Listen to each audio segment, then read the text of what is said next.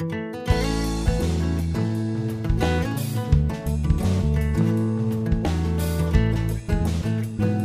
enfants, bonjour. C'est Lorena ici et aujourd'hui, je vous amène une histoire qui s'appelle Île des jeunes avec les oiseaux. Notre texte à mémoriser nous dit Je suis ton Dieu, je te fortifie, je viens à ton secours. Et ce texte se trouve dans le livre d'Ésaïe, le chapitre 41, le verset 10. Aujourd'hui, nous nous rappelons que Dieu connaît nos besoins et prend soin de nous. As-tu déjà regardé les oiseaux manger? Que mangent-ils Si Dieu te disait qu'il allait envoyer les oiseaux te porter de la nourriture, à quoi t'attendrais-tu?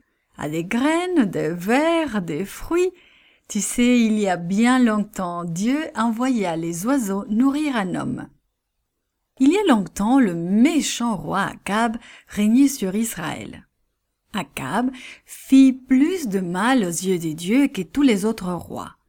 Le roi Akab et la reine Jézabel adoraient des idoles. Ils poussaient le peuple d'Israël à adorer les idoles et à désobéir au commandement de l'Éternel.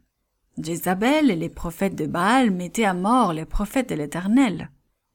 Dieu avait un prophète du nom d'Élie, le Tishbite, du pays de Galade, de l'autre côté du fleuve Jourdain. Élie servait Dieu et enseignait au peuple à adorer Dieu. Il était triste de voir que les Israélites rendaient un culte aux idoles. Il savait que cela augmentait la méchanceté en Israël. Les sacrifices offerts aux faux dieux le révoltaient. Les prêtres de Baal enseignaient au peuple que Baal envoyait la pluie et la rosée. Ils croyaient aussi que Baal avait le contrôle sur les rivières et les torrents. Et ils savaient que ce n'était pas vrai, et c'était plus qu'il ne pouvait en supporter. Il implora Dieu de donner une leçon à Israël. Aussi, Dieu demanda-t-il à Élie d'aller porter un message au roi Akab. Élie savait qu'Akab ne désirait pas recevoir du message des dieux.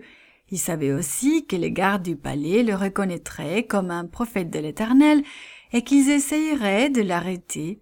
Il pourrait même le livrer à Jézabel et à ses méchants prêtres de Baal.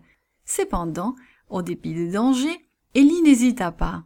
Il alla à Samarie, et sans arrêter devant les gardes, il entra dans le palais. Il marcha tout droit vers le roi et délivra le message des dieux. L'Éternel est vivant, le Dieu d'Israël dont je suis le serviteur. Il n'y aura ces années ni pluie ni rosée, sinon à ma parole, déclara Élie. Puis il fit rapidement demi-tour et partit. Élie n'était pas seul quand il alla voir Akab. Sans la protection des dieux, il aurait certainement été arrêté par les gardes et mis à mort. Mais Dieu l'accompagnait à son entrée dans le palais, et Dieu était encore avec lui à sa sortie du palais. Pars d'ici, dirige-toi vers l'Orient et cache-toi près du torrent de Kérit. J'ai ordonné au corbeau de te nourrir, dit Dieu à Élie. Et c'est exactement ce qui arriva. Élie trouva un refuge sûr et tranquille sur le flanc d'une colline, au bord du torrent. Matin et soir, les oiseaux apportaient de la nourriture à Élie. Pendant plusieurs mois, Élie but l'eau du torrent. Aussi longtemps que le ruisseau coula, Élie eut de l'eau à boire. Élie se sentait à l'abri sous la garde de l'Éternel. Chaque fois que les corbeaux descendaient vers lui, Élie savait que Dieu lui faisait don de la vie.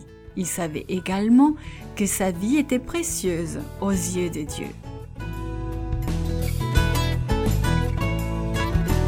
This podcast is read by Lorena Meyer for Gracelink.net. Created and produced by Falvo Fowler. Post produced by Faith Toe at Studio El Piso. The theme music is by Clayton Kinney. For more information, please visit Gracelink.net.